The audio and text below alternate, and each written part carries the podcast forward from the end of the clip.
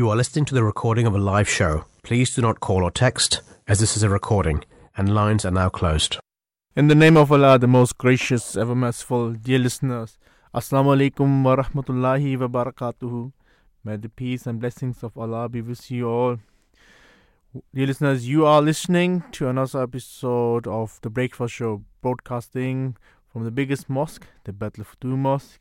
The time is 11 past 7. My name is Shahil Munir Ahmed.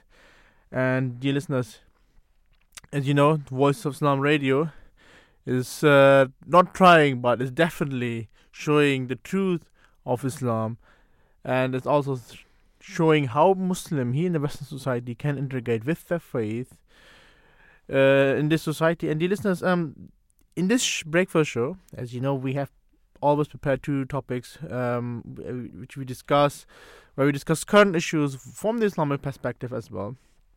And also today, we have two um, topics prepared.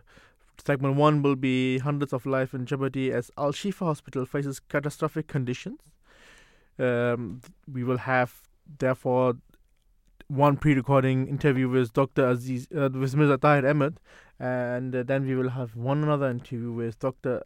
Aziz Ahmad Hafiz. Both are were workers or volunteers of the Humanity First um, organization.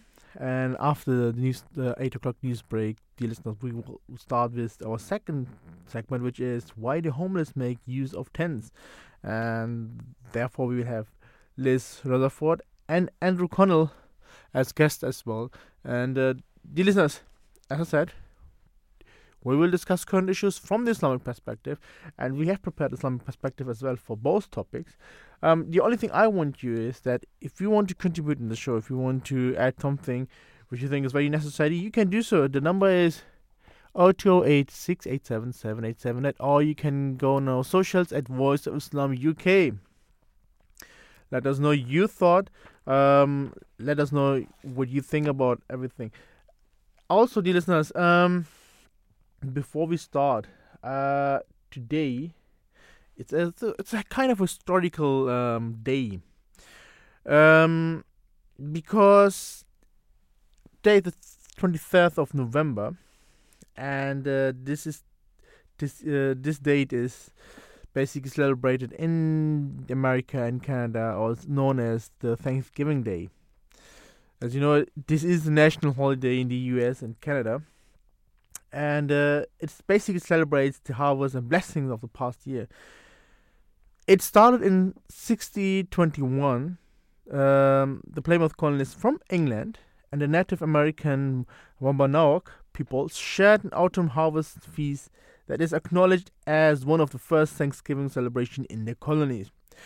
Over two centuries, dear listener, Thanksgiving was celebrated by individual colonies and states, and it wasn't until 1863 in the midst of civil war that President Abraham Lincoln set it as a national Thanksgiving Day to be held each November. Now, there's some controversy on the holiday, and many Americans and Native Americans believe Thanksgiving covers the true history of oppression and bloodshed that underlies the relationship between European settlers and Native Americans. And you know, like, to be honest, the listeners, um, the first time I came to know about Thanksgiving is from um, mainly from the mainstream movies we have seen. Um, and I know how it is celebrated is that uh, it it includes like traditional food. We know that the turkey is uh, cooked for them, um, and which is prepared enough for for the whole entire family, and not even turkey, but also like um, sweet potatoes, cornbread, mashed potatoes, cr- cranberry sauce uh, are prepared as well, and pie is also served at the end of the meal. Now, the importance is of that whole event is to show gratitude to the society and and it is also important to have like family gathering and sit together with your neighbors with people from like different background and just have fun just to listen to each other and you know the listeners um the reason i just said that is because um as i said i've never celebrated thanksgiving but i have many many times and even the Holy Quran speaks about it that come uh, that invite your guests, have if have your family over or your neighbors, anyone, you know, and just see, sit with them, eat with them, just be thankful to God the Almighty that He has given us the opportunity. Yes, He has given us the opportunity to eat again, uh, to enjoy the food He has basically blessed us with. Um, as I said, that um, in the Holy Quran, Allah speaks about being grateful for that. Um, for example, in chapter 39, verse 67, Allah says, Worship God and be thankful to Him. Right? So, in one matter, he basically says, Listen, uh, worship me, yes, uh, ask me for more, and be also grateful for those things I have provided for you. know, for example, food and every all these things, necessary things like water, is sometimes provided by by God. Even we didn't even ask for that, and Allah and God Almighty already gave us these things. So we should be very grateful for that. And even the Holy Prophet, peace be upon him, he has sought out these things as well eh, to be grateful. He said that if you are not thankful to people, then you are not thankful to God. So here, this is very, this is very amazing. This is basically that be show gratitude to our, our fellow brethren by way of community service, by paired with prayers, and you know, as a true Muslim, uh, we do that like we serve mankind only to please God. Yes, we don't ask for um, any reward. No, the only thing is we just want to make God happy, and that is the biggest reward we can actually achieve as Muslims. So yeah, Muslims basically do celebrate Thanksgiving, but they celebrate it in another way. And of course, you need to remember these things. They they were uh, uh, they were basically presented by the world many many hundred years ago, before Thanksgiving even started in America.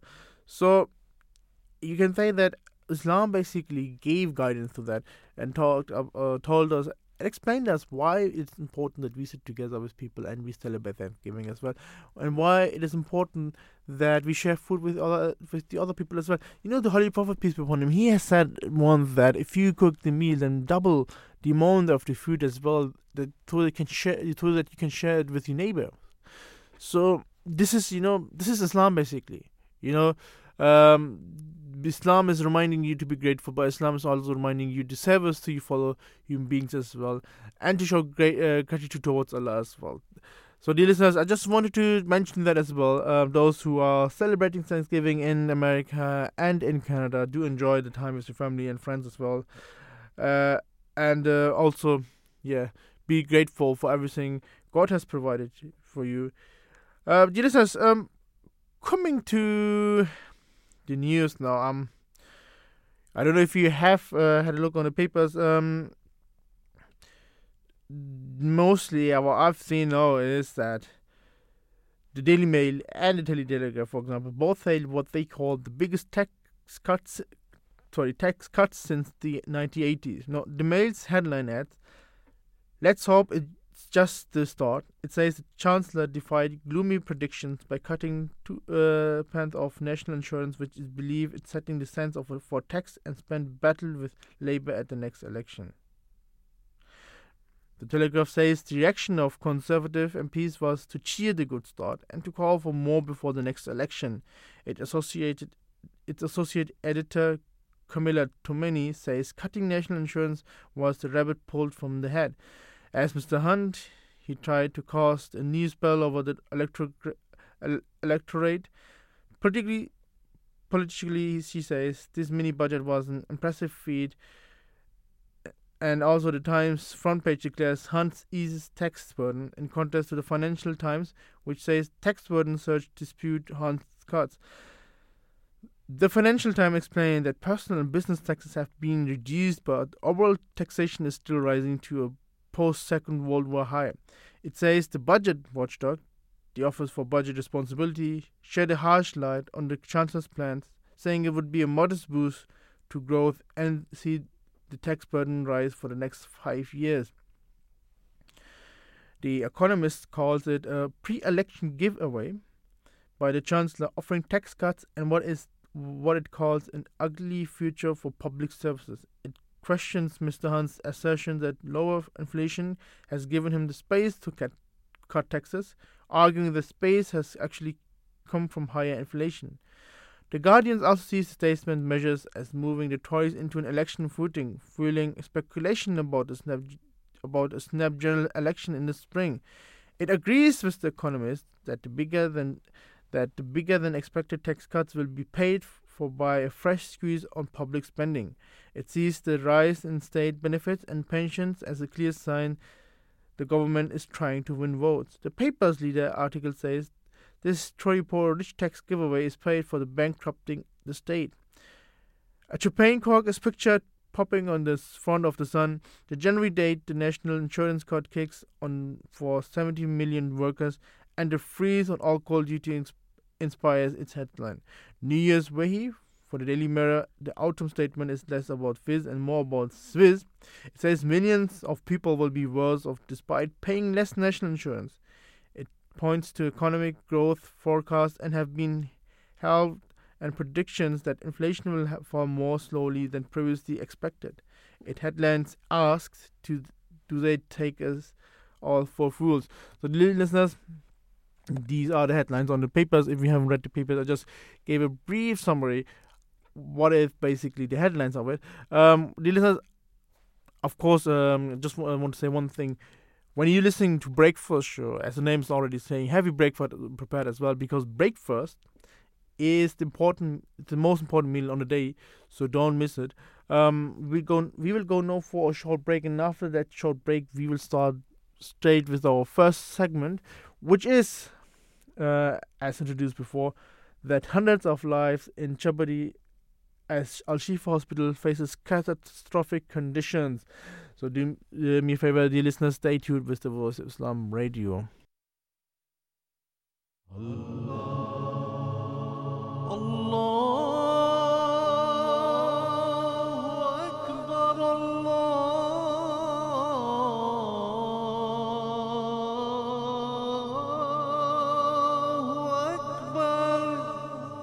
You're listening to the Voice of Islam Radio, broadcasting on DAB and via the internet 24 hours a day. In the name of Allah, the most gracious, ever merciful, dear listeners, welcome back to Voice of Islam. You're listening to another episode of Breakfast Show, and uh, we will start now with the first segment, uh, which is um, about Al Shifa Hospital in Gaza. Um, we will discuss uh, that, as you know, hundreds of lives are in jeopardy as Al Shifa Hospital faces catastrophic conditions. Dear listeners, we will discuss about Islamic perspective as well, about what Islam says to safeguard lives as well, and what the Holy Prophet has tried. Uh, and how he tried to maintain peace in the society and what guidance he gave so we can um, maintain peace in for the whole world. Dear listeners, um, if you want to add anything which you think is very important to listen to, which you think is a very good message for the whole world, then you can call in anytime. The number is 0208 687 7878, or you can go on, our socials at Voice of Islam UK. Um, meanwhile, I just read out the gist of the story. So, as you know, on a Sunday, the 12th of November, Muhammad Abu Salma, the director of Al Shifa Hospital, which, we, was one of the largest medical complex and central hospital in Gaza Strip, located in the neighborhood of northern Ramallah in Gaza City, revealed the dire situation as the medical complex faced isolation with power outage, putting the lives of tens of thousands of wounded and displaced individuals at risk. The critical power failure led to the death of at least one premature baby. This is uh, a report from the 12th of November, but we know that this has led to more than one premature baby. The death have led to more than just one premature baby. Uh, and uh, with medical staff desperately maintaining the other through manual artificial respiration amid the ongoing crisis, His Holiness Hazrat Mirza Masroor Ahmad, may Allah be help, continues to emphasize the urgent need for world leaders to courageously pursue a ceasefire, warning of the impending destruction of disease action is not taking. His Holiness again reminded us to continue praying for the people of Palestine. Know, you see that the Holy His Holiness, uh, almost it's like almost twenty years since 2004, he is reminding the people is basically um telling the world that we are going towards a big destruction, and we should start listening to the words of His Holiness as well. He has men, reminded them many, many times uh, as well. Um, the recent uh, power outage at Al Shifa Hospital has plunged the medical complex into a state of crisis. You know, because of the raid hospital, uh, which was done by uh, the by the IDF, um, it uh, went to to even a bigger crisis, uh, with far-reaching implications for the lives of tens of thousands of wounded and displaced individuals.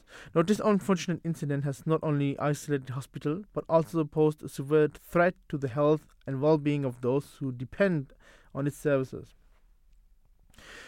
So, dear listeners, you know, um, since this conflict about Hamas and Israel, and do, be, I just want to make it clear again that whatever Hamas has done, I condemn that. It is against Islamic teachings. But recently, we have seen the rise of Islamophobia here in the West as well. Uh, we have seen the rise of anti-Semitic actions as well, unfortunately. But also, we need to remember that it's not just the youth; also Muslims are infected as well. As I said, Islamophobia is rising again. People have again those, especially those far right people, or those people who are uneducated about Islamic teachings, again are coming out and saying that Islam is a religion of war and terror, which is not. And that's why, dear listeners, I will include Islamic perspective as well, so we can make sure that Islam is basically a peaceful and beautiful religion. Now, uh, the deputy faced by tens of thousands of, of wounded and displaced individuals cannot be overstated. Without consistent power, life saving equipment such as ventilators, incubators, and other critical machinery becomes inoperable, putting the lives of patients at imminent risk. Now, the situation demands urgent attention to prevent further loss of life. So, the listeners, you know, um, Islam is a religion of guidance. Yeah, and it has set uh, laws to follow, and in Islam, the listeners, the loss of one innocent life is the loss of all humanity. Yes, I'm talking. No, I'm talking about anyone. Is it a Muslim or not? Is it a Christian or not? Is it a Jew or not? Is it someone who believes in God or not? Doesn't matter. It is if that individual is innocent and if he's dying, then the whole humanity will die. This is what it means to lose a life uh, in Islam. Uh, this is what this is what Islam has basically explained. You know, you can't take lives of a premature baby. You can't take life of an anything, woman, man, children, elderly person. Islam is against that. Uh, and uh, this concept of uh, collateral damage, there is basi- basically there's no concept of collateral damage in Islam. The Holy Prophet ﷺ has told us that maintaining the life of an innocent person in during war is very important, and no one who has nothing to do with the war should not be interf- should not be included into that war as well. So, just to put it simple, if Hamas and Israel, if they have like some dispute, then please book a room. Yes, do whatever you want in that room, but leave the innocent people, leave them alone. Leave them, leave them, just uh, leave them alone and don't harm them. This is what basically Islam says.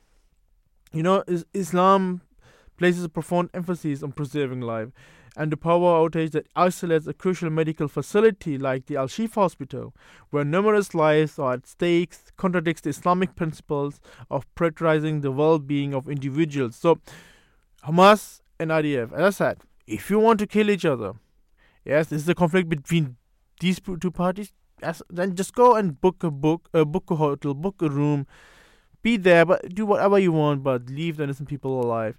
They have nothing to do with this conflict. The Quranic verse, and kill not the soul which Allah has forbidden, save for just cause. This verse, the listeners, declares it is unlawful to kill a soul, the killing of which has been forbidden by God. He also says, Say, Come, I will rehearse to you what you, Lord, has forbidden that you associate not anything as partners with him, and that that you do not that you do good to parents, and that you will kill not your children for fear of poverty. It is He who provides for you and for them, and that you approach not f- fool deeds, whether open or secret, and that you kill not the life which Allah has made sacred, safe by right. That is what He has enjoyed upon you, that you may understand. Not, dear listener, the injunction requires us to treat our brethren and friends as well as members of our society with fairness and justice. The word killing, it will be noted, pertains not only to killing but to an attempt at killing as well as causing serious injury and boycotting, etc.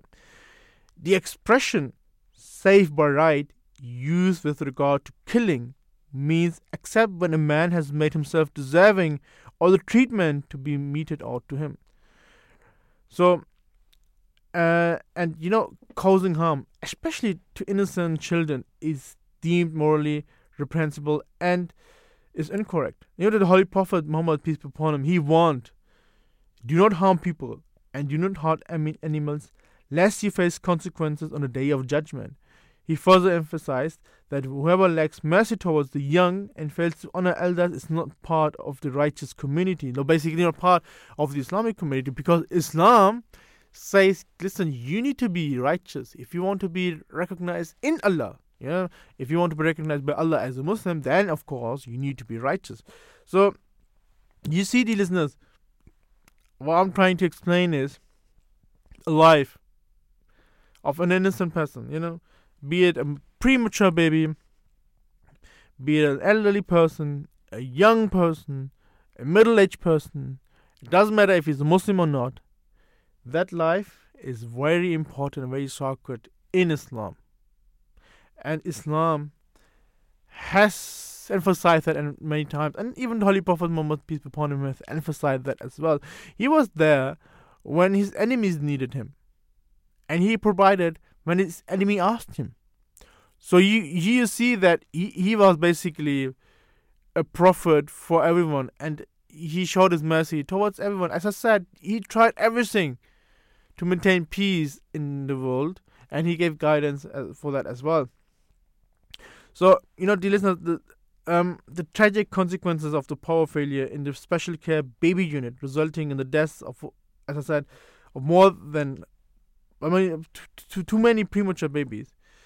It is it's a tragic. It's a, it's a true tragic, and to think, and you know, to think about that, that premature babies are dying. You know, I've seen the pictures, uh, I've seen the videos. It is so horrific. It is so sad, and um, you know, this is what I think. Where's humanity? Where's where's the humanity? Where has it gone?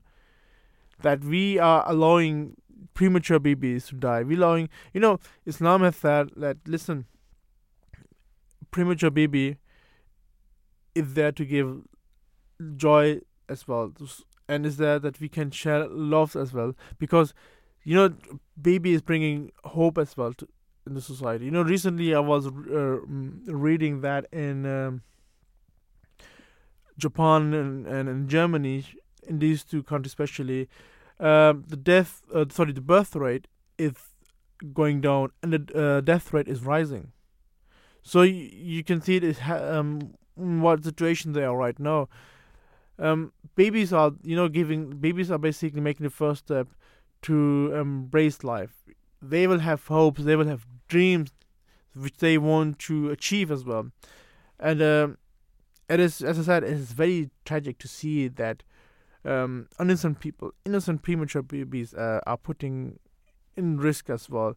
Um, Dr. Abu Salma's statement uh, depicts the sev- uh, severe challenge faced by healthcare professionals and patients alike. It has cast a dark shadow, leading to heartbreaking consequences, including the loss of many, many premature babies and patients. The manual efforts exerted by medical staff to sustain the lives of the remaining infants highlight the critical challenge posed by such unforeseen events. The inability to provide essential medical care, including life support systems and critical interventions, has led to fatalities among patients who are already in a critical condition. The absence of water, food, electricity, and internet compounds the challenges faced by the medical team. Now, these essential services are the lifeline of any healthcare facility, and the disruption se- severely hampers the ability to provide adequate care, monitor patients, and communicate critical information. The power outage not only affects the immediate, immediate medical needs of patients in the hospital, but also raises concern about the continuity of care.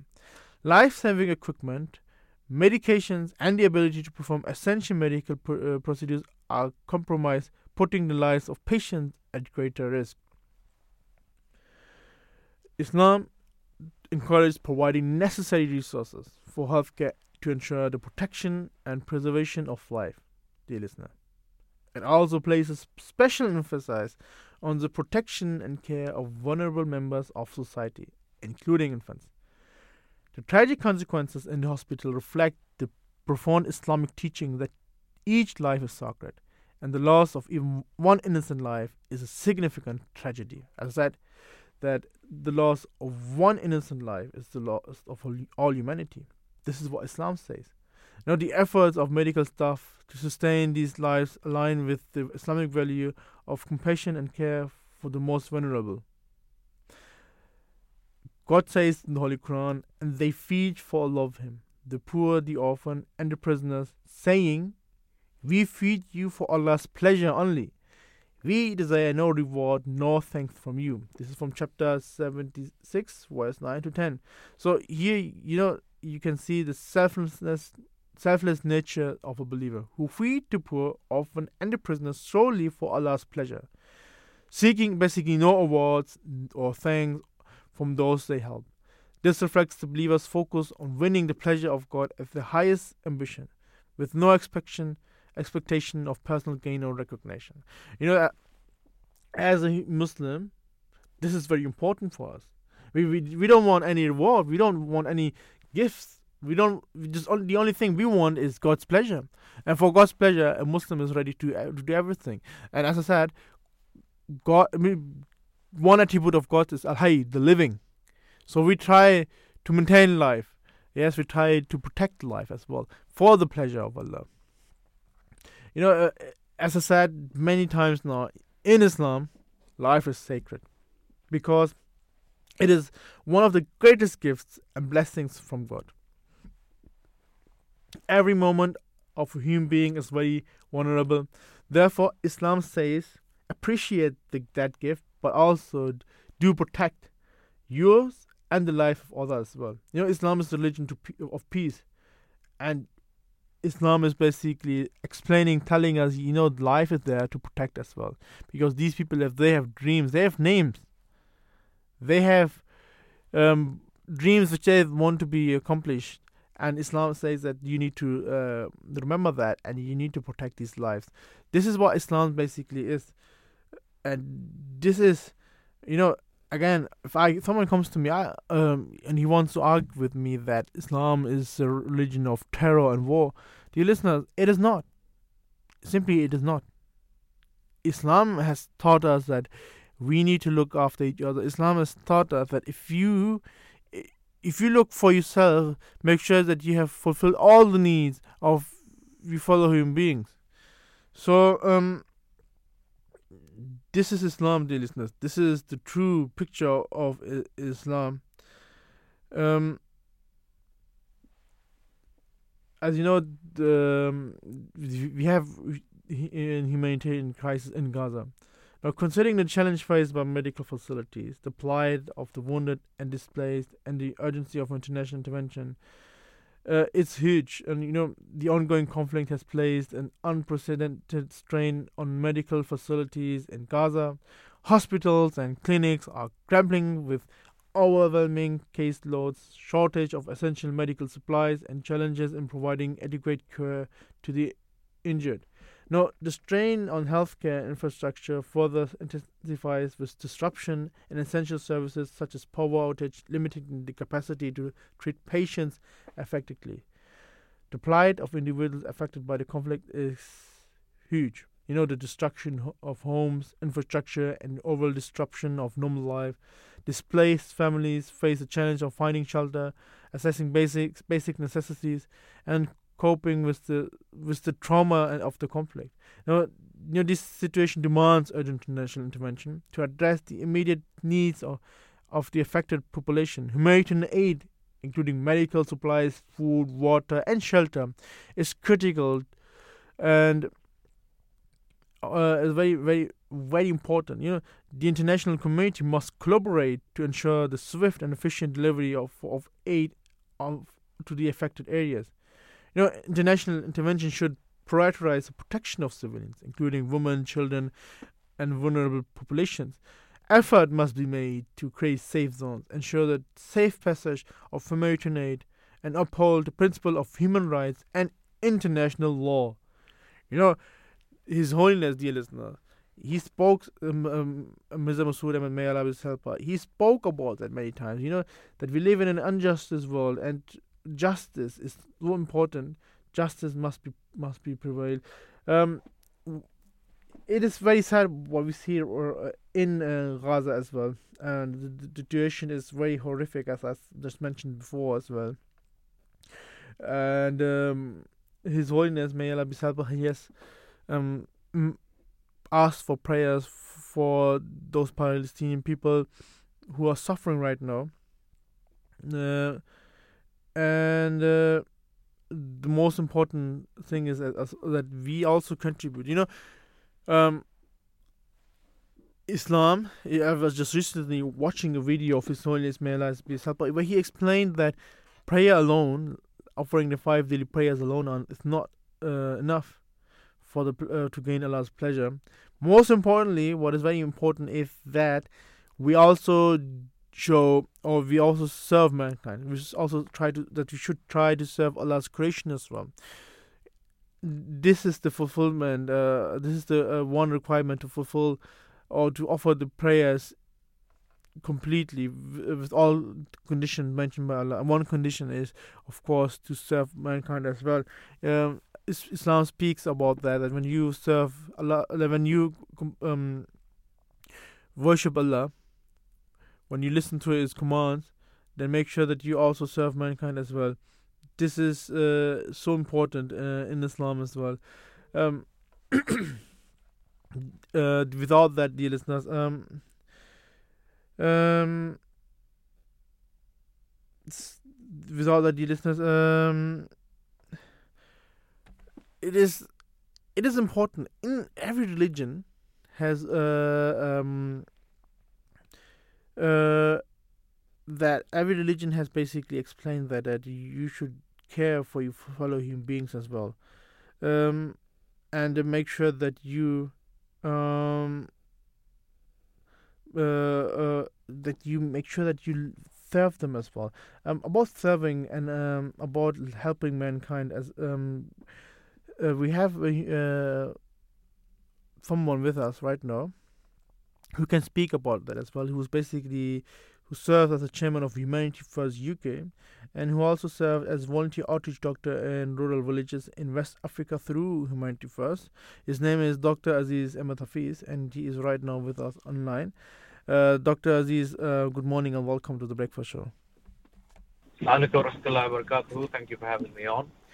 Um, it is a great pleasure to have you with us right now. Um, I'm, I was talking about Gaza uh, and the condition of, about Gaza. Um, I just wanted to know from you that how do you view the crisis of medical support people support people in Gaza are facing? So first of all, thank you for having me on. Obviously, as a humanitarian NGO, Humanity First serves across the world, and Gaza is uh, one of the worst humanitarian crisis that we have seen for some time. And the medical crisis there is very, very acute, as you all should be well aware. The issue is there is a massive lack of medical supplies, lack of medicines, intravenous medications, anesthetic, and consumables uh-huh. uh, due to due to the blockade of entry of supplies, and at the same time, health facilities and hospitals have been extensively damaged, and effectively the health system in Gaza has collapsed uh, for all intents and purposes. So, so that is the harsh reality, sadly, of the the health infrastructure in, in Gaza as as we speak at the moment. You know, Dr. Aziz, um, uh, you just mentioned that the, the health service has collapsed.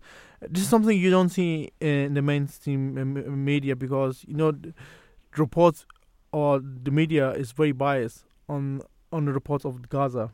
They don't share this with us, and you just said that it has collapsed. So, like it sounds very critical as well. Um, what kind of support can can you do now? Or can you give them now? Because uh, what can we do, or what can you do as a as a member of Humanity First to maintain now the medical uh, uh, situation? So, as as you will no doubt know, uh, access of humanitarian aid into Gaza mm. uh, is, is, is heavily, heavily, heavily restricted. In fact, impossible. Mm-hmm. I mean, only only a trickle of the required aid that is normally goes in, uh, five to six hundred trucks a day pre-war, and we're getting about 10, 15, 20 uh, a day at the moment. Uh, so that is causing huge, huge issues. And probably one of the biggest issues is even when that aid does transfer across the Rafah crossing, the lack of fuel on the other side is impeding the UN trucks to actually take any supplies, to take any medical supplies from the crossing across into the depots from where it can be transferred further.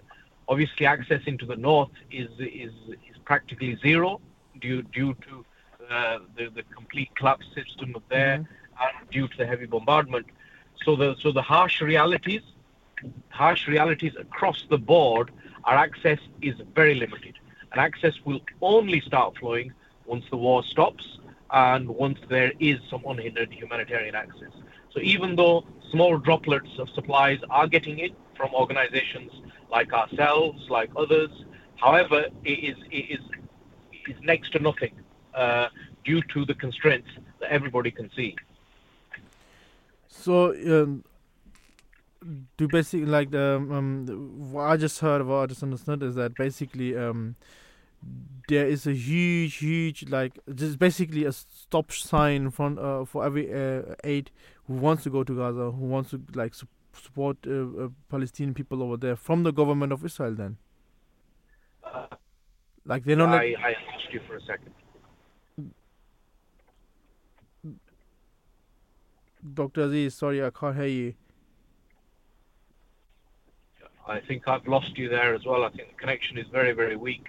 Okay, no worries. Uh, Dr. Aziz, like, um, um, I can hear you now. Okay, you, you, you talk. You were talking about the shortcomings in medical support, um, and you saying that there's a blockade as well. Uh, what kind of support is required to resolve these shortcomings?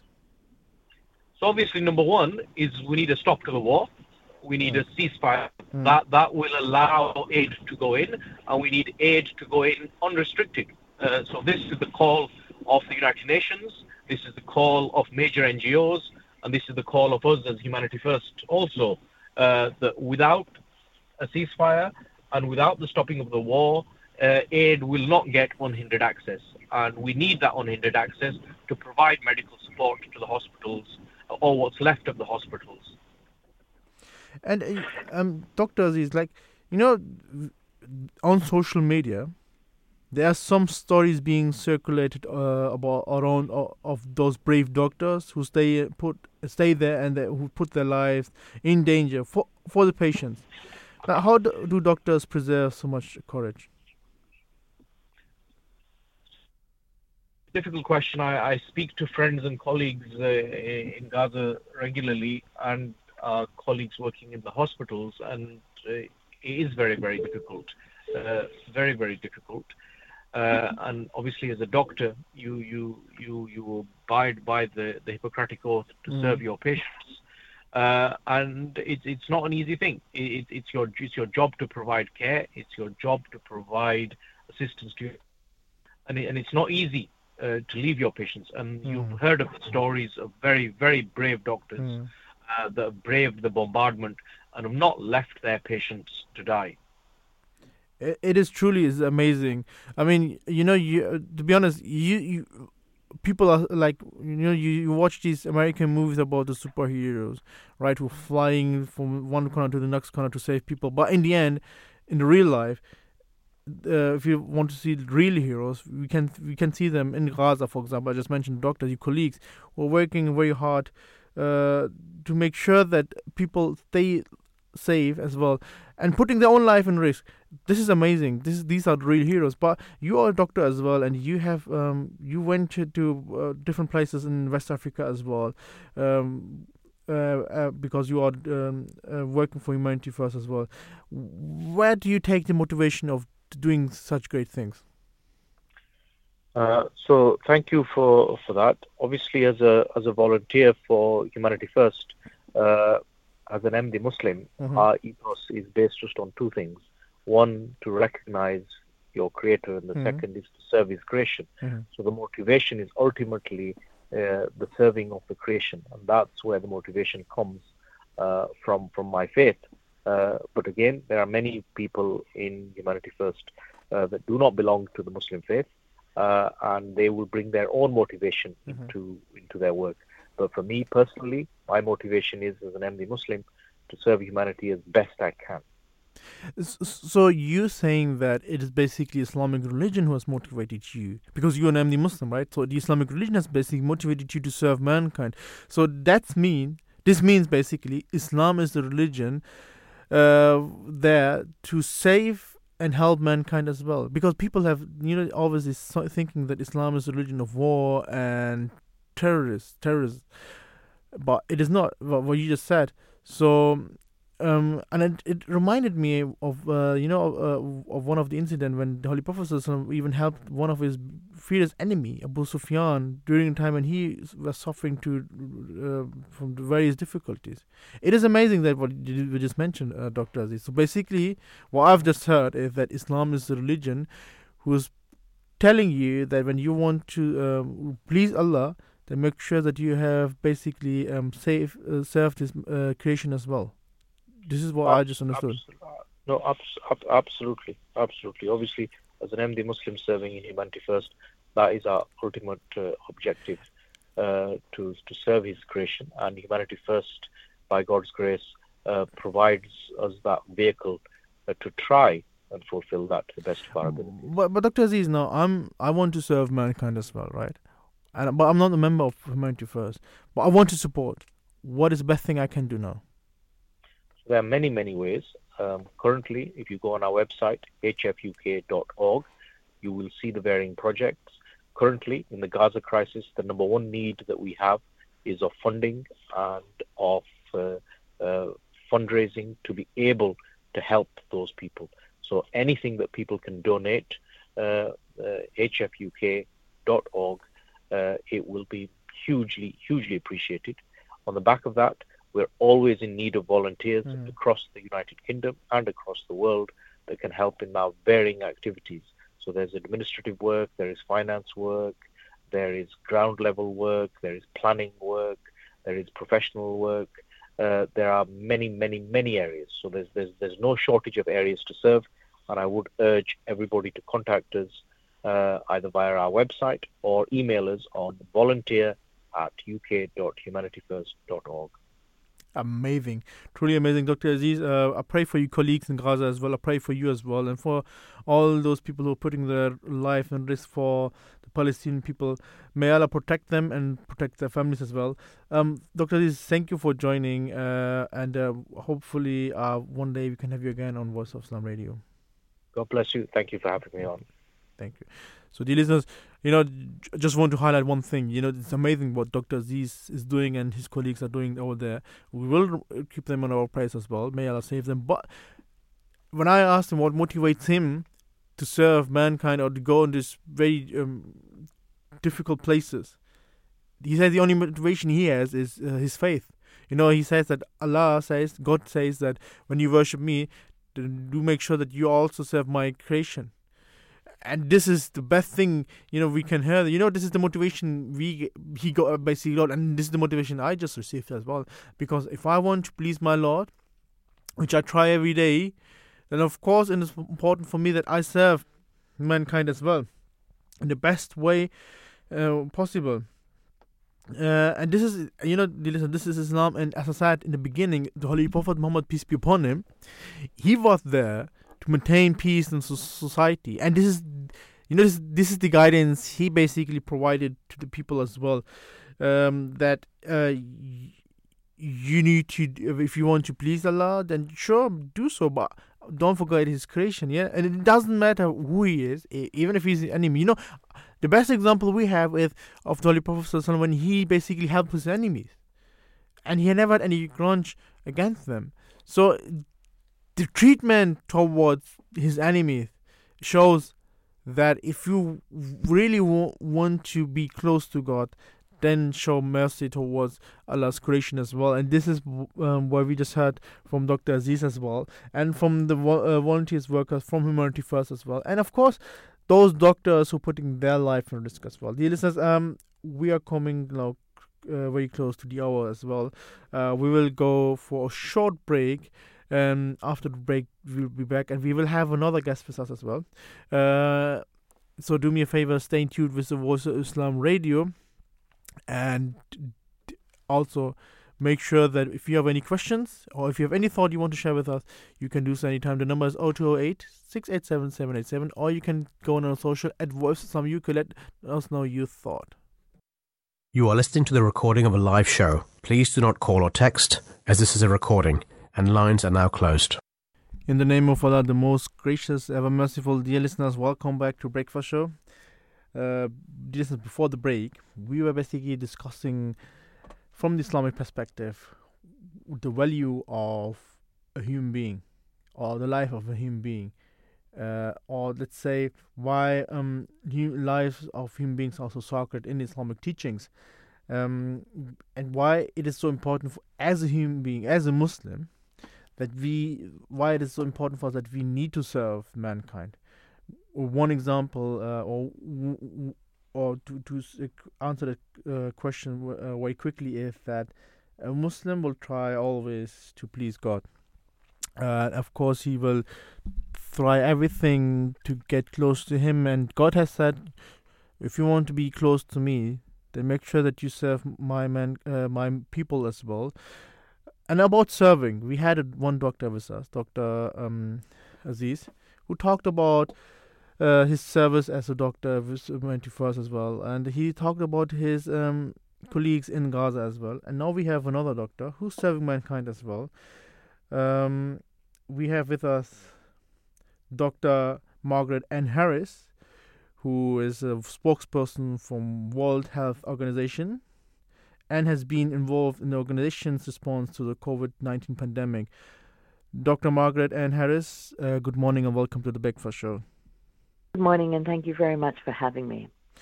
It is a pleasure to have you with us, uh, Dr. Margaret. Um, first of all, when I read um, the uh, when I'm reading the, I'm, I'm basically um, trying to uh, get all the information about Gaza from the social media, and sometimes I do read the tragic uh, in news about the killing of one of those brave doctors as well. It is very sad to see that, uh, to hear that as well. So my condolences to you as well to see that one of uh, that your colleagues putting their lives in risk as well, and while saving others' lives, they are losing their lives as well. It's very tragic to see that as well. Um, do you think? Um, I mean, why is it that um, in war people don't realize? That uh, saving mankind or saving uh, saving also those doctors is very important for uh, for the people. Thank you, and and I do appreciate your condolences. Really, it's um, our whole organisation is brokenhearted with the loss of this young woman and her husband and her six-month-old baby. And this is a thing, uh, indeed, has been repeated over and over again. We've seen the loss of more than 200 doctors, other health workers, um, and the reason in any war, healthcare must be protected and mm. must be considered neutral, is the purpose of healthcare, the purpose of hospital, purpose of being a health worker is you are there to restore people to health, save their lives as best you can, uh, and those who choose to use the war route as a means of resolving their disputes are, are choosing to do that, but healthcare must always be neutral under these circumstances, and health workers must always care for anyone who needs help, not not not choose one side or another, mm. but always remain neutral, always be ready to to help and those who need their health restored to normal. Yeah, um, you're just saying that to help anyone. I, I remember a few days ago uh, that the WHO has led a very high risk assessment mission to Al Shifa Hospital in Gaza. can you give us like a brief condition uh, about that hospital? Yes, indeed. So Al Shifa was the largest, uh, the, the, the reference hospital for Gaza. It mm-hmm. was, uh, it had been with a lot of assistance from many people, including in the UK, had had developed a very very high standard of medicine that it offered to the people. So, the sickest people in the people who had complicated conditions, the cancers, the kidney failures, the babies who were born premature, they were referred to Al Shifa. But because of the conditions of the current war, and uh, particularly the embargo on fuel, they were no longer able to provide any of their services. They were no longer able to keep the incubators for the babies going. They were no longer able to, to give dialysis to the patients in kidney failure. They were no longer able to even feed their patients because the food had been cut off, the water had been cut off, and of course, also the building had been extensively damaged because there had been many strikes. And my colleagues found, first of all, what they said was it was a death zone. It was mm. no longer a hospital. It was a place of death because, and, and the first thing they saw was a mass grave in the car park because the staff had not even been able to, uh, to, to, to bury the death with any dead with any dignity. That, that had been robbed of the dead as well. And um, in the hospital, they found that there was masses of medical waste and other um, rubbish in the corridors because, again, it was not safe to take the waste out and dispose of it. Just doing that act risked being shot at or, or, or, or killed or wounded in some way or another. And um, they so they found that the and the basic things that a hospital does infection prevention and control, mm. using disinfectants, using cleaning materials. None of those things were available anymore. They did not even have any clean water with which to mix the, the formula for the babies.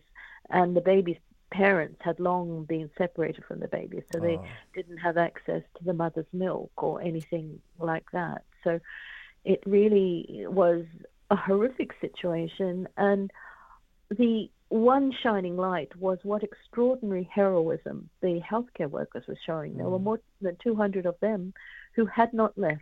It was it could have been possible for them to leave. They could have walked away, but they didn't because their patients always come first. No, this is brilliant. You know, this is why I say that you are basically the real hero. You have made the oath and you're fulfilling the oath, looking after the patients. This is amazing. This is, as you said, one hope we have there. Um, but you just you everything you just mentioned, like, like the conditions about Al Shifa, and uh, it is so sad and it's so horrific. Have you ever seen such a situation before? Actually, no. And and you know, my one of the my colleague who led it is somebody who's worked in many many difficult places around the world. I've, and I've been in those places with him, and he hadn't seen anything like it. And so, you know, we've we've been in countries that are in strife. We've been in countries where that are really impoverished and unable to provide much in the way of services. But to de- deny healthcare providers the basics to do their job is really very very cruel. No, it's very sad. Um, I just want to know that um, is the IDF cooperating with WHO to um, maintain uh, uh, to allow people to leave Gaza Strip safely as well? So certainly to to do the evacuation, uh, we do what's called deconfliction. Mm-hmm. Deconfliction, and you notify the warring parties uh, of where you're going to be, who you are, what your convoy is, and you then um, and and you ask of them that they do not target your convoy, they do mm-hmm. not attack you. That's what deconfliction is, and, sometimes you get an agreement. And during this conflict, that has been very difficult to get that agreement. So quite often our staff have actually had to go about their work, not really with those guarantees at all, and um, taking enormous risks. And as as you know, staff from many all all the agencies are now dying. Um, you know, it is not safe for anybody to be in Gaza right now. And um, now they have decided. Now they will decide maybe to have ceasefire for four days. um, they they're saying they're coming close to an agreement with, uh, that uh, with the Hamas and the IDF. Uh, to come into a close agreement and to decide to have a four day ceasefire. These four days, how crucial are they? It's crucial in order to get as much aid as possible to everywhere. We really need to be able to get aid to the people in the north who've been very stranded and isolated, but also people who are massively overcrowded in the south, and they too are struggling to get clean water. We really need to get fuel in to fuel the sewage uh, pumping systems because they're not functioning at all. We need fuel to get to the generators. We only have about 11 hospitals who are able to even accept patients. And, and saying accept patients, that's really quite a. Um, an inaccurate statement because what they can do is very limited. They already have um, overcrowding of 150% bed, which which means you'll have you know, two to a bed or people in corridors or people in the car park mm. already. But they are lacking fuel to keep their generators going. So we really need to get the fuel, the medical supplies, the clean water, the food, and as much of it as possible in, which um, in uh, and and give, having the ceasefire means that at least you can do that with some safety. But getting the volume of trucks across is going to be difficult. We've even we've only been able to get less than a thousand trucks over the border since October 22. Uh, on a hmm. normal mm. day, you need 500 to 600 trucks coming into Gaza every day just to meet normal needs. But we have, you know, a whole population of 2.2 who've been under conditions of war and are really displaced and and are starving. So the needs are much much greater. But having said that, any ceasefire is a good thing. We want a full ceasefire. Exactly. Because that is the only way that the that we can really help those many desperate people. And uh, if we have a full ceasefire, hopefully, hopefully, is there any plan from WHO uh, for the people in Gaza then? To uh, is there any package you have already prepared for them? Yes, indeed. One of the most important things will be to surge in um, medical staff to not just provide more services, but also relieve the health workers who have been working non-stop, you know, mm. for the mm. last six weeks under bombardment, no break, no rest. They are in desperate need to have some respite from this. Uh, so, I, and also to be able to evacuate people who cannot get the care they need in Gaza to evacuate them to other places. So we, we need to be able to bring people in, bring people out. Uh, we have, yes, oh, and we've got more than 15 international teams who've told us about what their availability is and what skills they can provide. And ideally, the ideal situation is to have them work within the hospitals so that they can strengthen what's already there. Um, and we also, of course, have many supplies to bring in. Uh, uh, as my colleagues have been saying in our meetings, internal meetings, there is an enormous amount of work to do. All we need is the space in which to do it. Mm. And um, Dr. Margaret, now um, coming back to all the Al Shifa Hospital, now driving from your extensive teaching experience in various health-related programs, how do you see the role of education and training in preparing healthcare professionals to respond effectively to crises such as the one faced by Al Shifa? That's a very good question, and when you've got it, it's very important in the training is to help people to almost go back to basics because in this circumstances, a lot of uh, you know a lot of what we learn now at university uh, medicine is very advanced medicine that's utterly dependent on having um, access to technology. So it's really really important to help healthcare workers or remind healthcare workers of what they need to do when they're we're really basically down to basics. What are the, the things you can do when your access to all the, the technology is taken away from you. And, um, and but in this circumstance, Al Shifa, everything was taken. You know, even clean water was taken. Even the means to clean the water, like boiling it or something, was taken because they had no no power, no fuel. They were um, completely under siege. Uh, so but certainly, I think with any training, uh, especially training for people who, who may be working in a, difficult circumstances, how to deal with a situation where you're really back to the basics of healthcare uh, will be very important to understand. And uh, um, Dr. Margaret, I just want to know also that um, what initiative can you do or would you do now uh, for the overall health and uh, to maintain the infrastructure again, especially in a region like Gaza? So indeed, this is going to take uh, a lot of work and support from all the partners. Um, there will be physical damage. Many of these hospitals are, are badly physically damaged. Uh, their equipment has been destroyed, even things like the solar panels on top of Al Shifa Hospital to assist, to provide a, a, other sources of power instead of the relying simply on the fuel. There's, those were damaged. So we will need and we will, of course, be making appeals, but for, with all the different um, partners, all the different organizations that can assist we will appeal to them to come and assist. We will make it. Uh, we, we, will do, of course, a full damage assessment, and um, and list all the things that need to be done and where they need to be done and who could possibly do them. It will take a lot of skill. It'll take a lot of goodwill. It will unfortunately also take a lot of money. Mm-hmm. And uh, um, Dr. Um, Margaret, now if anyone wants to contribute, because you said like uh, it's going to take a lot of money and goodwill as well. If someone wants to contribute into that as well, what does he need or she he or she needs to do? That's an excellent question. Um, I think go to your. Uh, you can certainly contact the WHO um, uh, Foundation. Mm. they are if if if your wish is to contribute money or if your wish is to contribute expertise. Um, if you've got a specific expertise, m- maybe look at a health partner, a local health partner in the UK um, that that is working in the area, uh, so that you can you can link up with them and, and look at what you can offer.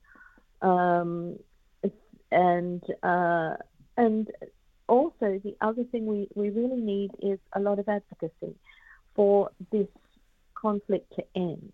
And um, we really need mm. it to hmm. be understood by the powers that be that that the fighting must stop now. There must exactly. be a ceasefire because exactly. none of us can help until we have that ceasefire. So this is like a response to the world leaders then that they should come forward and they should end this war. Yes, indeed, and and you know, and recognise the terrible pain on both sides. You know, mm. what we're seeing is a lot of polarization. You know, it's it's it's only one side, very one-sided on each side. Mm. We need to understand that as humans, exactly. We we have to come together to end the hatred that has sparked this, um, so that we can look after each other in the way way we were born to do. Humans exactly. are extraordinary people. We're miracles, mm. and, and we should go back to respecting and this, helping each other be that miracle rather than destroying each other. Dr. Margie, you just mentioned in the end, like that we need to respect each other. We should recognize each other as well. This is what Islam has said as well. That um, you know, every life is sacred, and of course, we condemn Hamas as well. What they have done is totally wrong. It's uh, totally against the teachings of Islam as well. So we need to look both sides as well, and we need to pray for both sides as well. And as I said, the, the life of an innocent person is very sacred in Islam. It's very holy, and uh, God explain. Uh, God has basically commanded us that we should safeguard the lives as well, which you are doing as well. Uh, so it's uh, truly amazing. May God bless you for that as well. Um, Dr. Margaret, in the end, do you have any message for your colleagues in those tragic, uh, um, uh, who are like giving, uh, putting their life on risk in Gaza, especially? Uh, and thank you, and thank you for your words. Yeah, I think we we should all pray that for the recognition that every life is sacred, uh, and my words are really that um, I, I, I, pray for their safety every day, mm. my colleagues in Gaza, and I also pray for the the thank, give thanks for what they are mm. doing mm. Um, because they are doing exactly what you said, everything they can to preserve life, and recognizing the this, that every life is sacred. Amazing indeed. Uh, Dr. Margaret, thank you for joining the Breakfast Show and uh, I wish you all the best for the future. I hope, you know, that all this crisis come to an end and um, that we can like we can see a life, a world without war and we can teach our children that uh, or we can see uh, at least our children can see a world with peace as well. Thank you for joining the Breakfast Show. I wish you all the best for the future and hopefully one day we can have you again. Thank you, and, and wish you and your listeners very much all the best. Thank you. Thank you. Dear listeners, you just listened to Dr. Margaret Ann Harris, who's a spokesperson of WHO, and uh, he, what she just explained, what she just said, what you have heard from Gaza as well, it is so horrific as well. But yes, she was right. We should look on the both side as well. Uh, we should l- consider every human life as holy, as important as well, and uh, we should pray for the innocent people uh, who are inflicted in uh, uh, in this conflict as well. May Allah save them.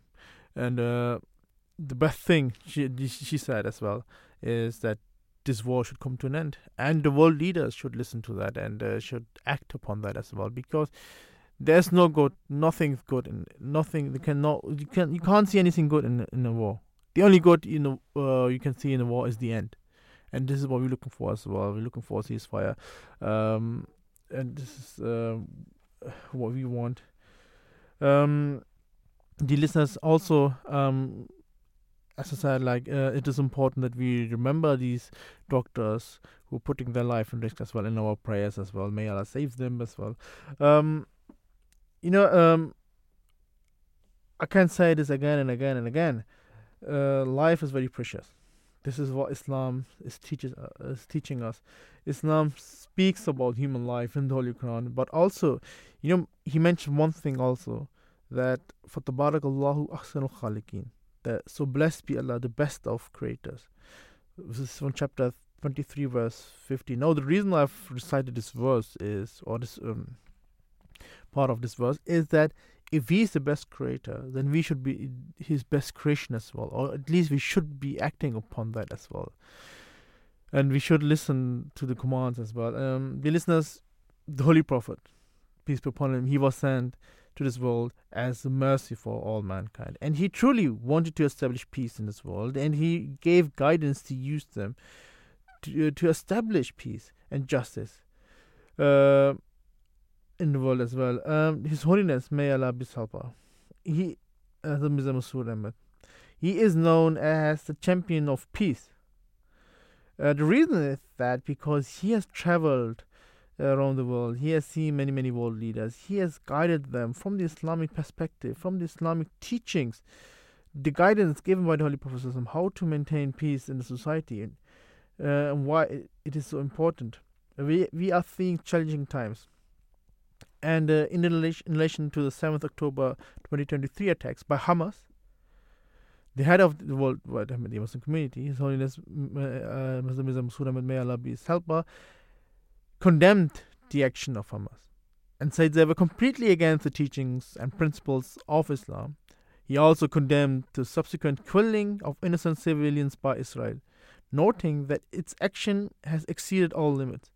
His Holiness underlined the need to an end hostilities on all sides with an immediate ceasefire, the need to allow humanitarian aid to reach all in need, all in need, and for lasting peace to be secured based on absolute justice. Dear listeners, His Holiness um, said that lasting peace must enable all people in the region, Jews, Christian, and Muslim, to live in peace and harmony.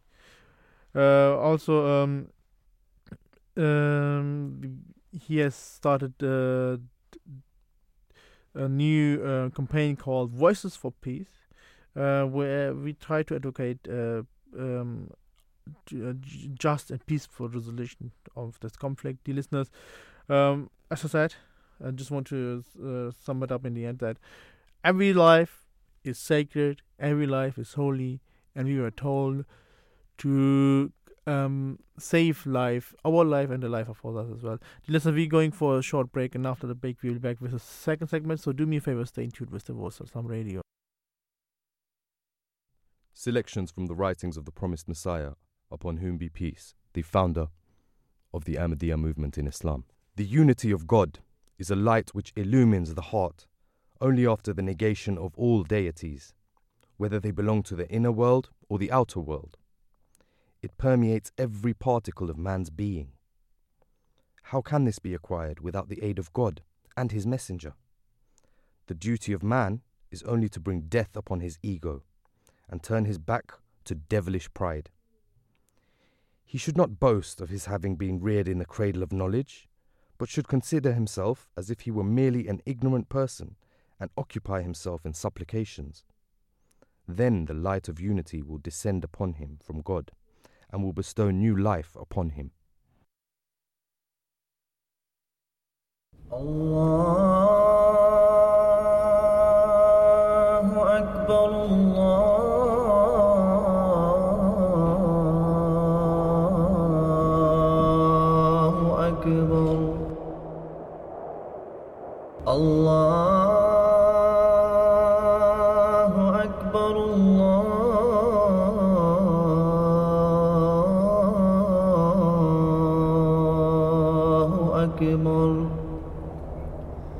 أشهد أن لا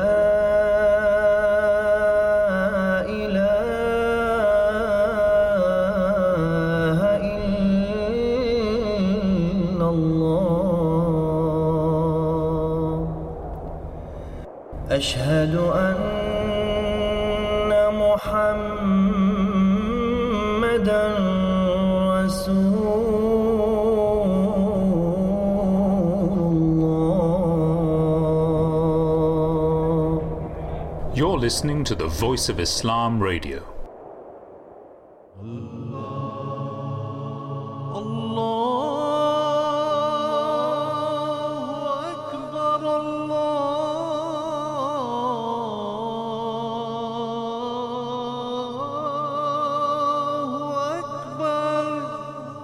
You're listening to the Voice of Islam Radio, broadcasting on DAB via the internet 24 hours a day.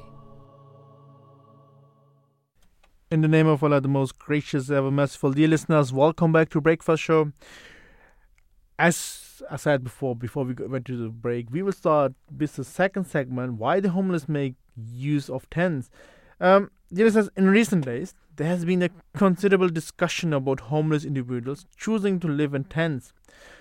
Now, the legality, legality of setting up tents is under question, and King Charles addressed this matter in his inaugural speech as king.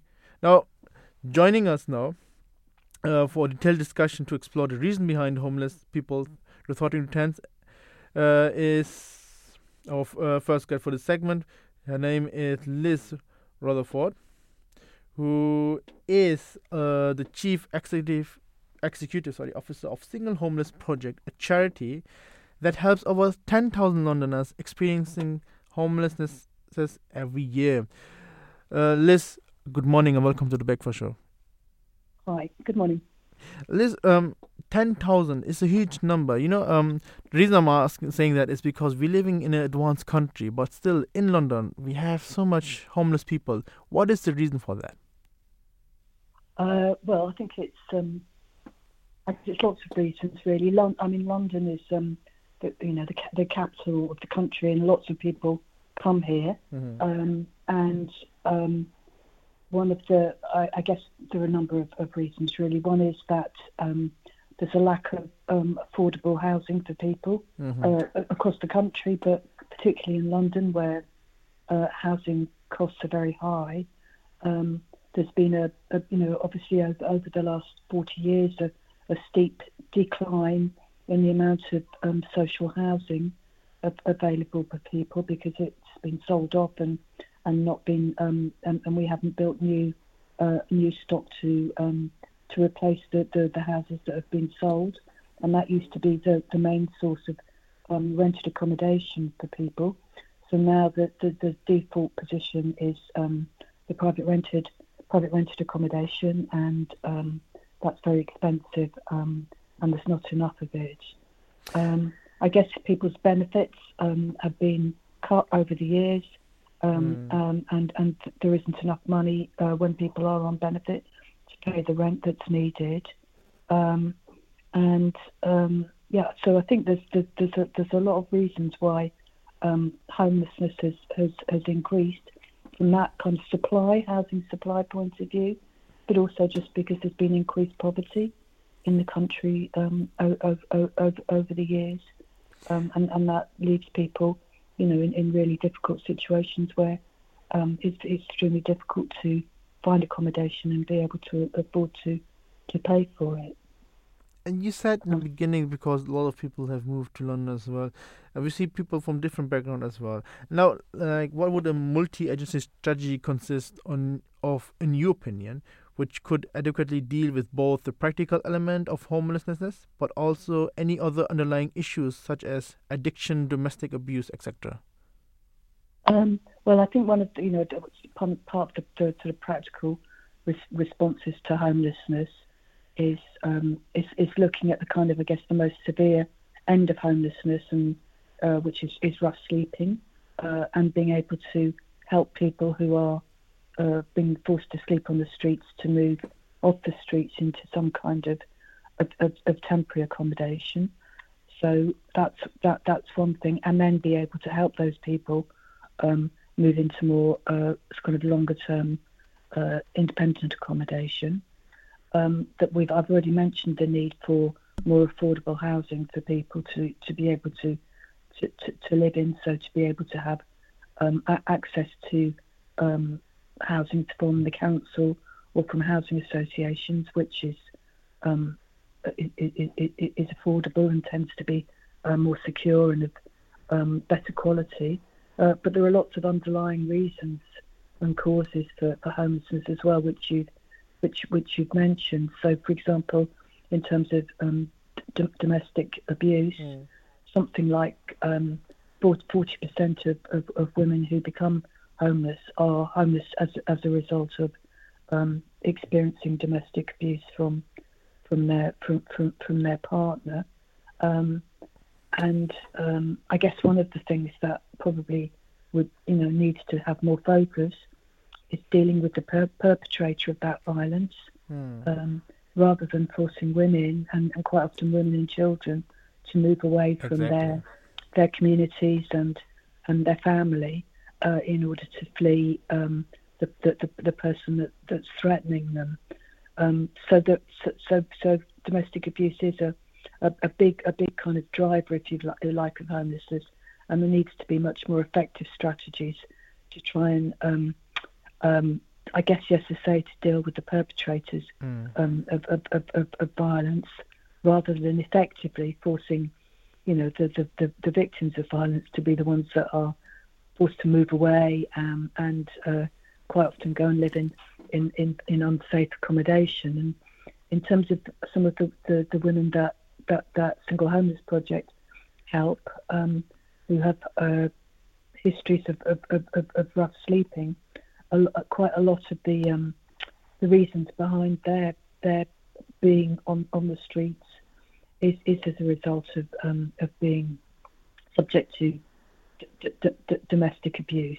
Um, and and, and, and for, for, for, for women who end up rough sleeping, it's um, it, it may, it's even more dangerous because not only may may they have been sort of forced into a situation of homelessness as a result of domestic abuse, but they're incredibly um, vulnerable and uh, at risk of of being um, subject to violence while they are being forced to rough sleep. So, um, yeah, that domestic abuse is definitely a big driver um, in terms of one of the underlying causes of um, homelessness. In terms of substance dependency. Um, sometimes that is a driver. Sometimes the reasons that somebody may become homeless is because of their addiction to, to drugs or alcohol.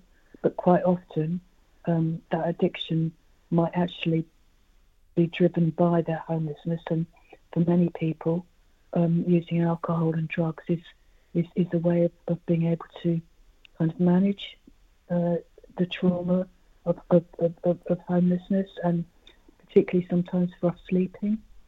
Um, I think um, we have um, we run we run um, a lot of hostels for for former rough sleepers, um, and we've done surveys of of, our residents, and and uh, probably about 60% of them um, um, have underlying health, serious underlying health um, health problems, which they haven't been able to get support or treatment with from from the health services. So um, I think in terms of kind of a multi sort of multi kind of faceted approach to homelessness is the need to provide uh, proper access to health support.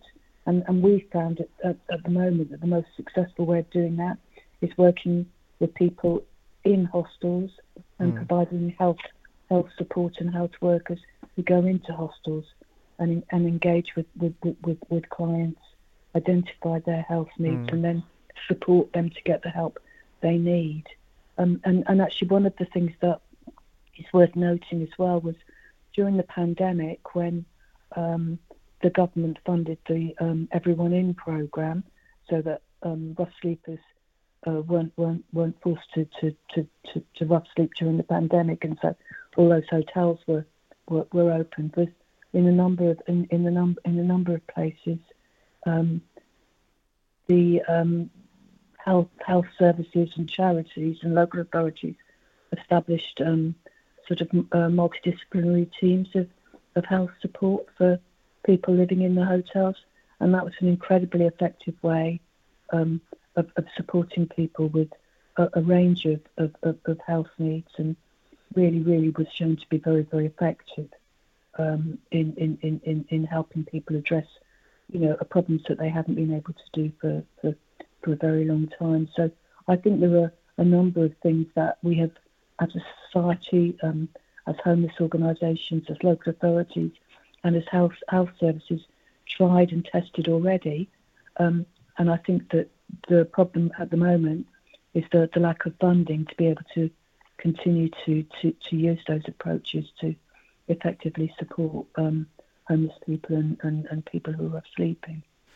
Um, so, Liz, um, you were saying basically, um, it is actually very sad when you just mentioned uh, that women and children have to live, have to leave their house because of domestic violence they have faced. It's very sad, and I think um, education is very important for that as well. That people need to educate it as well. But you mm. were saying that one thing as well, um, uh, that you hoping for funding from the government as well.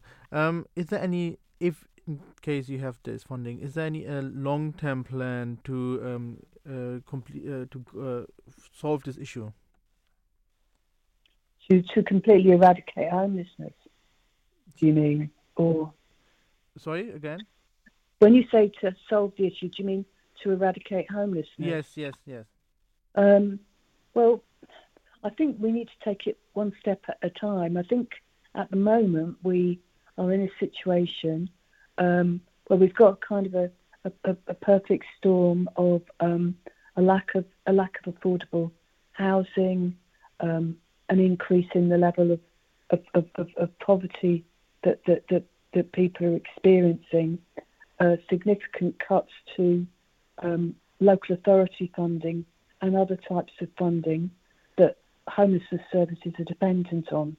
Um, so, you know, the, um, lo- lo- the the London London councils, which is the you know the body that represents all of the the local authorities, um, you know, has, has, you know we, we, we know that one in fifty Londoners are, are currently homeless and, and, and living in, in, in temporary accommodation. Um, and that's costing an enormous amount of, of money to local authorities something like sort of 600 million pounds a year um, that they're having to, to sort of use of their very um, limited limited resources in, in order to in order to ensure that people aren't forced to stay on the street. So I think I think one of the things that we have um, uh, experienced as a, as a, as a, as a charity um, is that we get um, a lot of um, our funding from local authorities who pay for the services for um, for, for, for homeless people. And over the last 10 or 15 years, that funding has um, uh, been squeezed because local authorities have got less money from the government. So I think that's one thing that could happen that would make a big difference is for local authorities to be properly funded by the government in order to ensure that they can provide the services and the funding needed to try to um, reduce the number of people um, who are who are homeless, either rough sleeping or the, the much much bigger bigger problem of people living in temporary accommodation across the capital. Um, so I think that's I, I, guess one of the things that could be done very quickly that would make um, a, a, a, big difference to um, to the lives of homeless people. Indeed. Um, Liz Rutherford, thank you for joining the Breakfast Show and for, for your thought.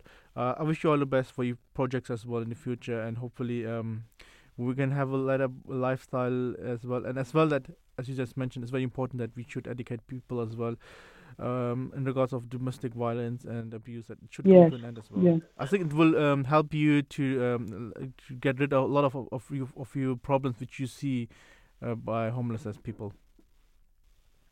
That's it's certainly a, it is certainly a big a big area. Yes.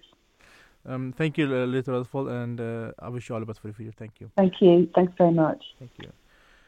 Um, so, listeners, I was basically very shocked to knew that. I didn't know that people are home becoming homeless because of um, violence they have faced, be it physical or abusive violence.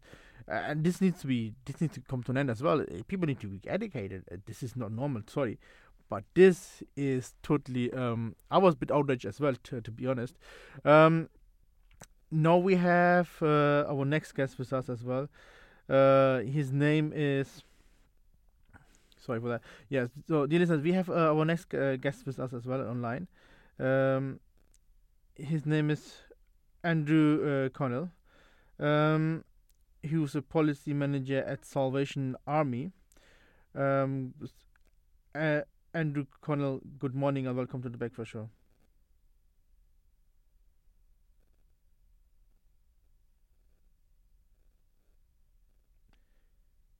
Andrew Connell, good morning and welcome to the Breakfast Show.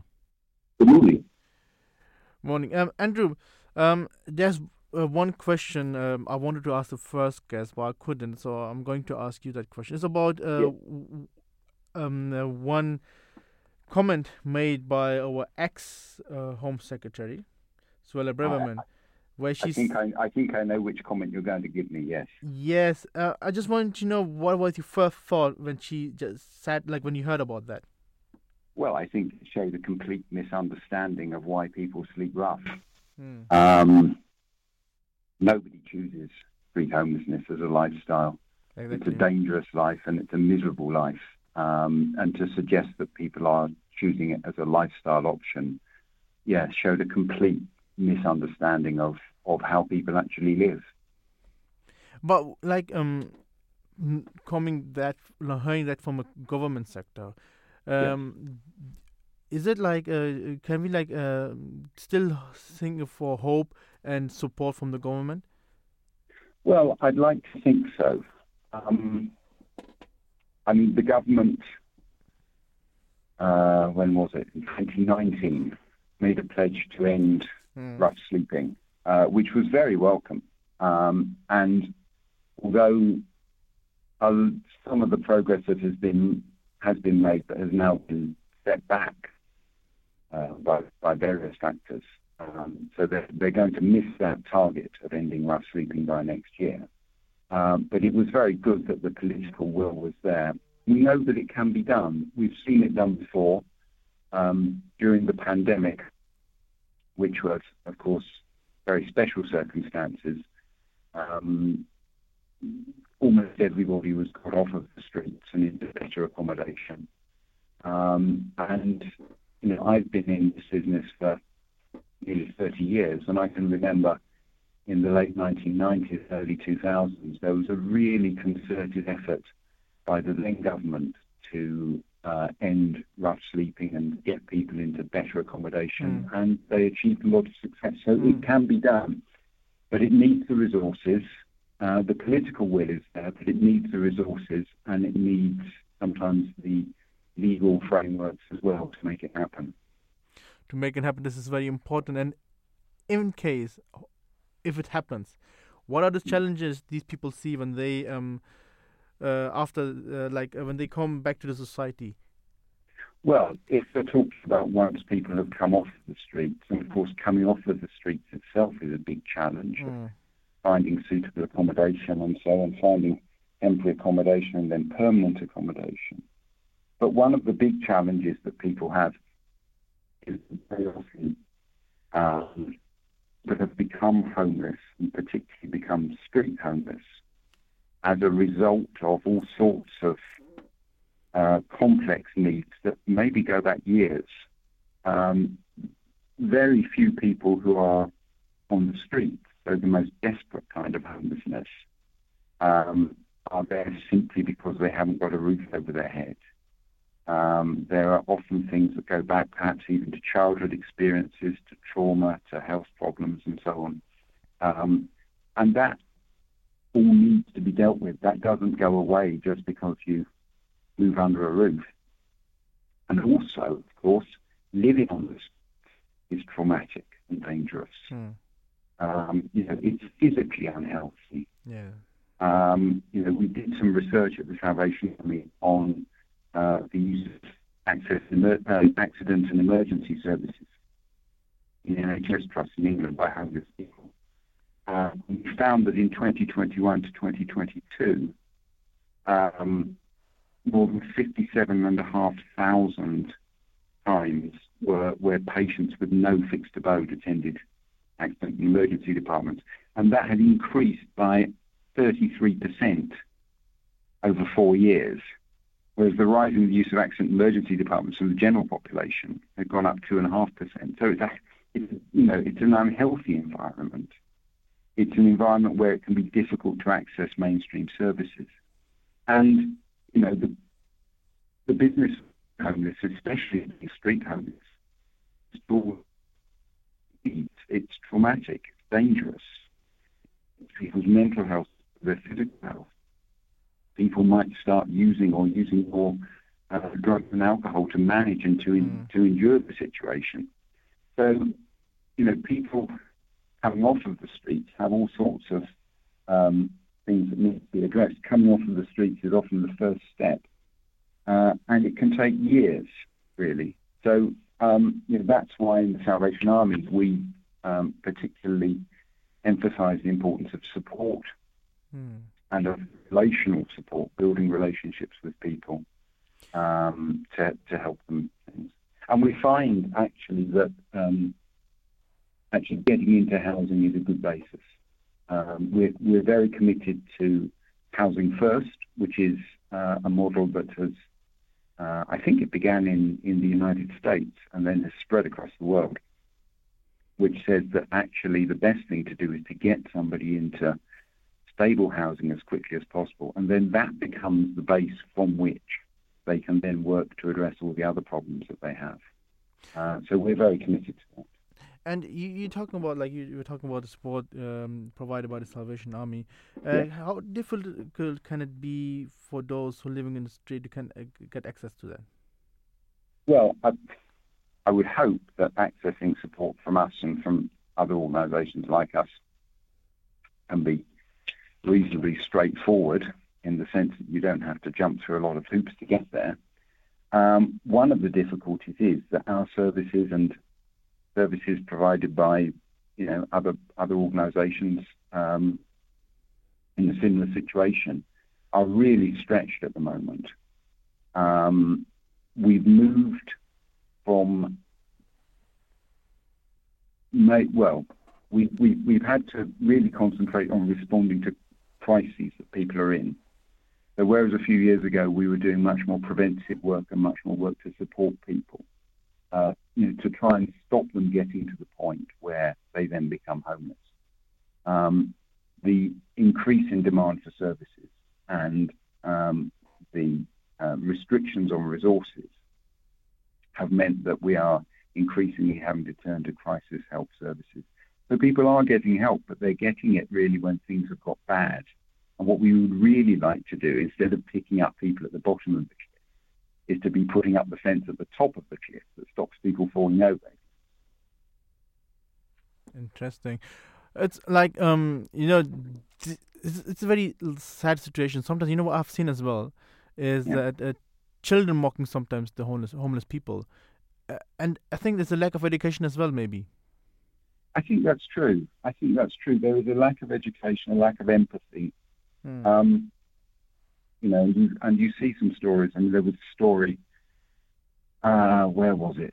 Somewhere, I think, in the west of England, quite recently, about some children or teenagers setting fire to a homeless man's Oh. tent, which is a terrible thing. And I have to say, actually, that rhetoric like the rhetoric that our former Home Secretary used really Mm. doesn't help the situation.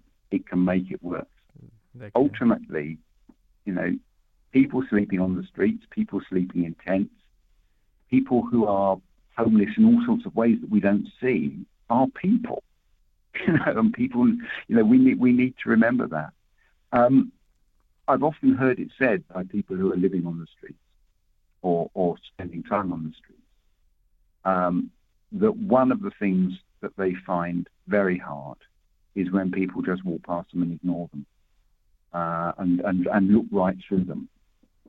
Um, and, um, you know, it's understandable. It's embarrassing to see people in distress. I can understand that.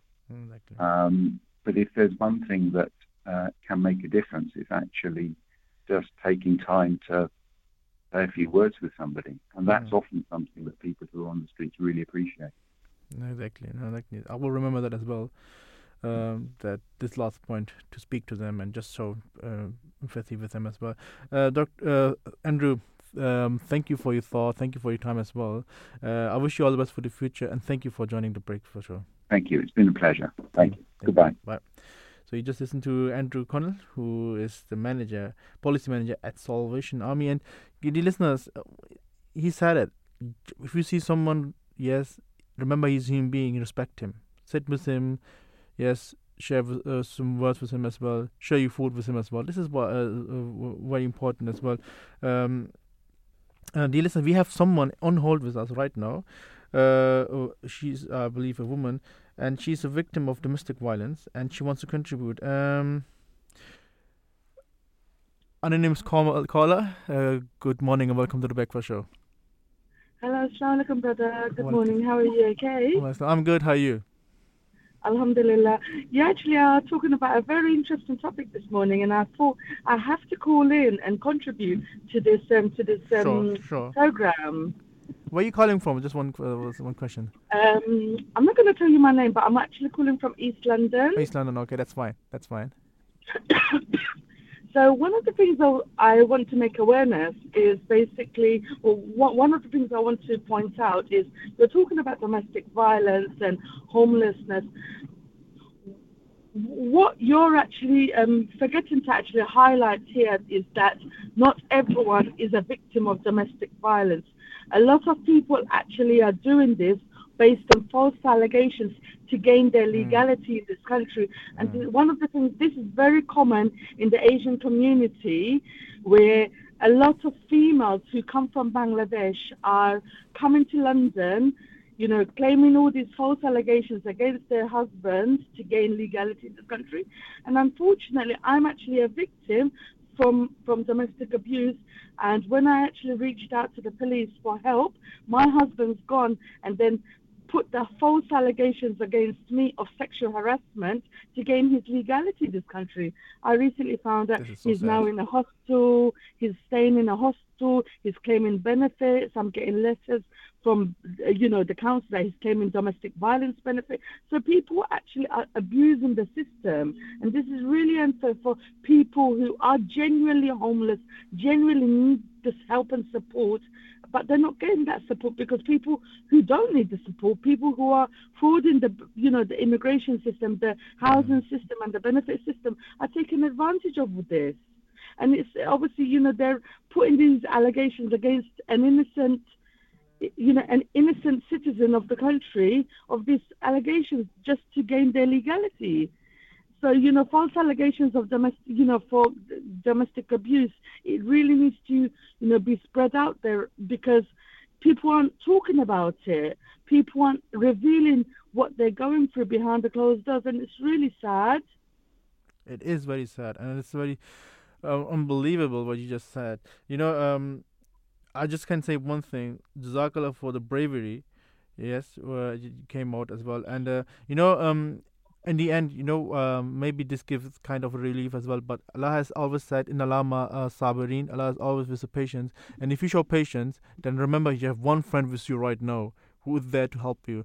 And uh, if he, if Allah is your help, then just tr- uh, trust me, Allah will remove all the hurdles, all the difficulties from you. And who Allah also said that if someone is my friend, I will be his friend as well. And if someone is the enemy of my friend, I will be the enemy of him.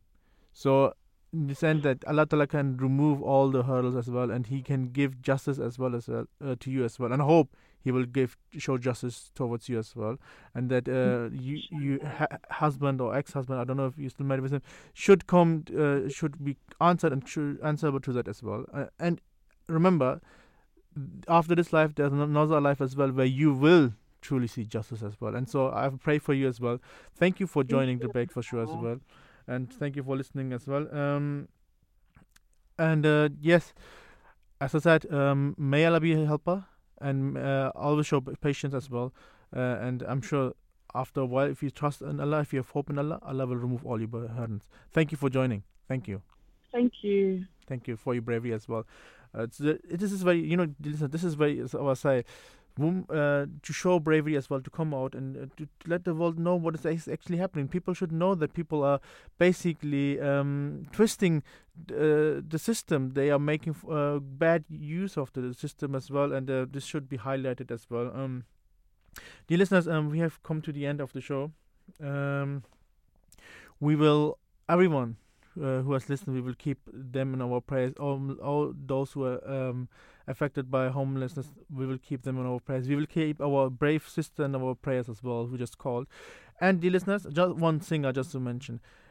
Uh, Andrew has said that if you see the homeless people, be nice to him. The Prophet, peace be upon him, he always said that say salam, which means peace, to someone when you greet him.